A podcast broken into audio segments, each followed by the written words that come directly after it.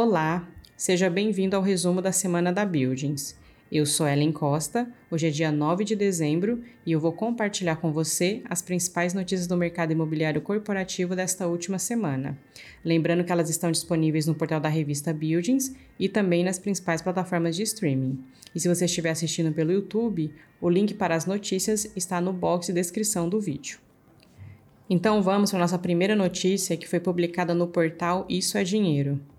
Carrefour prepara 50 projetos imobiliários. Obras devem ser concluídas até 2025. O Carrefour reinaugurou no dia 2 de dezembro a sua loja número 1 no Brasil. Ela foi aberta originalmente em 1975, na Marginal Pinheiros, em São Paulo. Uma nova unidade foi erguida bem ao lado da original, e ela será demolida para dar lugar a um conjunto de prédios residenciais e comerciais avaliados em 3 bilhões de reais.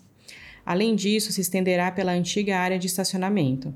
Com isso, o Carrefour está preparando 50 projetos imobiliários e as obras devem ser concluídas até 2025. A transformação do local serve como exemplo de um plano de negócios que virá pela frente. O Carrefour Property, braço de negócios imobiliários do grupo varejista francês, tem 50 projetos de complexo multiuso a desenvolver nos próximos 10 anos. Será necessário a reconfiguração dos terrenos onde estão as lojas. Com isso, seria possível multiplicar a área construída nesses locais entre 3 e 5 vezes. Essas áreas, em vez de hipermercados horizontais, poderão ganhar residências, salas comerciais, hotéis e mini shoppings. O Carrefour é um dos maiores proprietários de imóveis do país. O desenvolvimento dos projetos de uso misto será acelerado após o grupo anunciar neste mês a intenção de transferir os ativos para a subsidiária imobiliária encarregada de fazer a gestão das edificações e desenvolver novos empreendimentos. Para saber mais, acesse o portal da revista Buildings.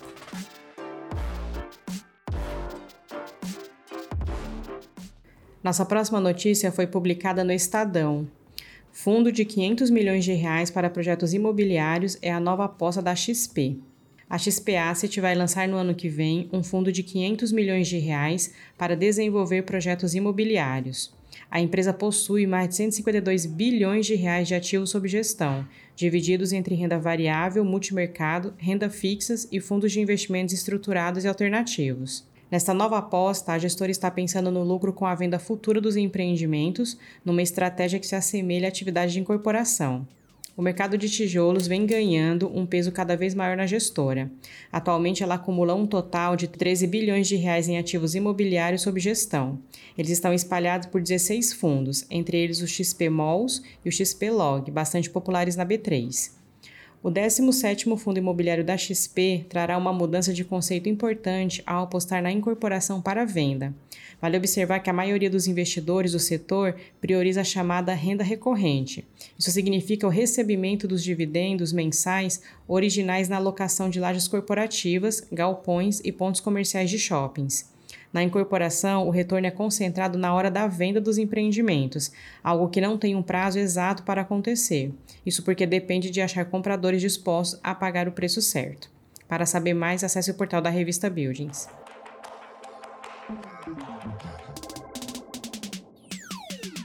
Nossa próxima notícia foi publicada na Exame.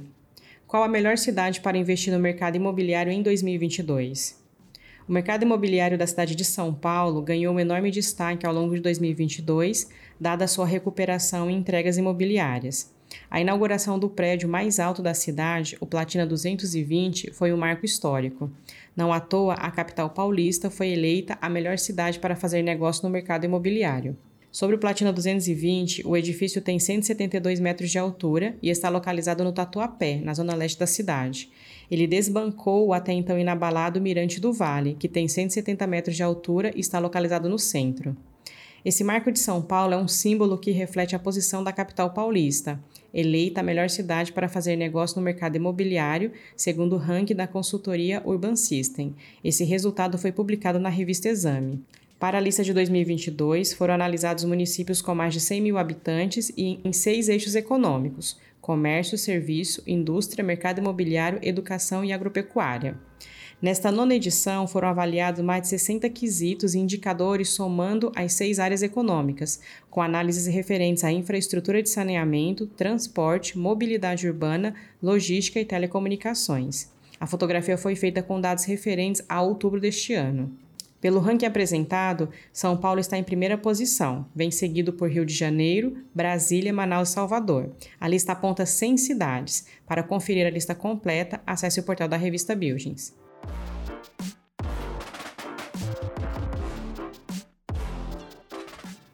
Nossa próxima notícia foi publicada no Infomoney. Banco Central mantém Selic em 13,75% ao ano e destaca incertezas no âmbito fiscal.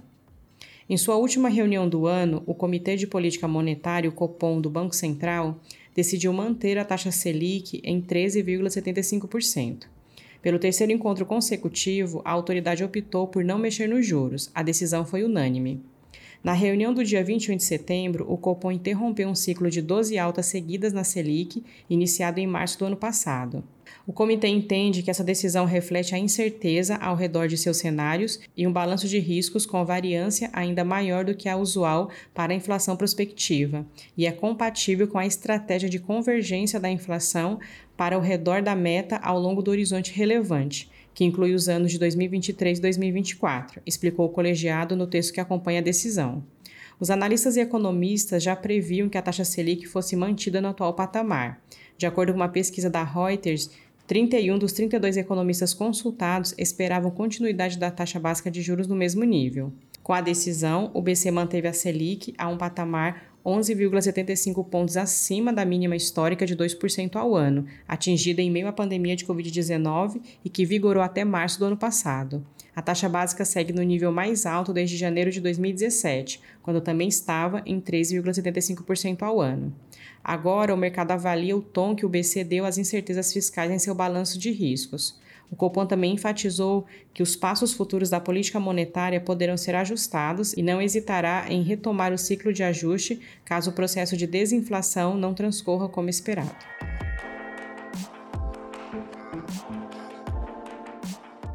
Nossa última notícia foi publicada na CNN Brasil. IGPM tem deflação de 0,56% em novembro, diz a FGV. O IGPM, Índice Geral de Preços ao Mercado, teve deflação de 0,56% em novembro, após queda de 0,97% no mês anterior, conforme o Instituto Brasileiro de Economia da Fundação Getúlio Vargas, o IBRE-FGV. O mercado financeiro esperava queda de 0,38% no mês, segundo pesquisa da Reuters, com este resultado, o índice acumula alta de 4,98% no ano e de 5,90% em 12 meses. Em novembro de 2021, o índice variava 0,02% e acumulava alta de 17,89% em 12 meses. O índice é conhecido como a inflação do aluguel por ser usado para reajustar grande parte dos contratos do setor. Com a queda menos intensa do que a registrada em outubro, o IGPM teve contribuições para a aceleração da taxa de seus três índices componentes, destaca André Brás, coordenador dos índices de preços. No índice ao produtor, a soja foi o principal destaque ao registrar alta de 1,25%, ante queda de 0,66% no mês anterior. No IPC, a principal contribuição para a aceleração do índice partiu da gasolina, cuja taxa passou de menos 3,74% para 1,58%. Por fim, o âmbito da construção, a pressão para aceleração do índice partiu da mão de obra, cuja, cuja taxa avançou de 0,31% para 0,53%, disseram em nota. E antes de finalizar, te convido para conferir os artigos e outros conteúdos disponíveis no portal da revista Buildings e também no nosso canal no YouTube. Então por hoje é só, vou me despedindo por aqui Espero que você tenha gostado do nosso resumo. Sou Ellen Costa, te desejo um excelente fim de semana e nós voltamos a nos falar então na próxima sexta-feira. Um abraço e até lá!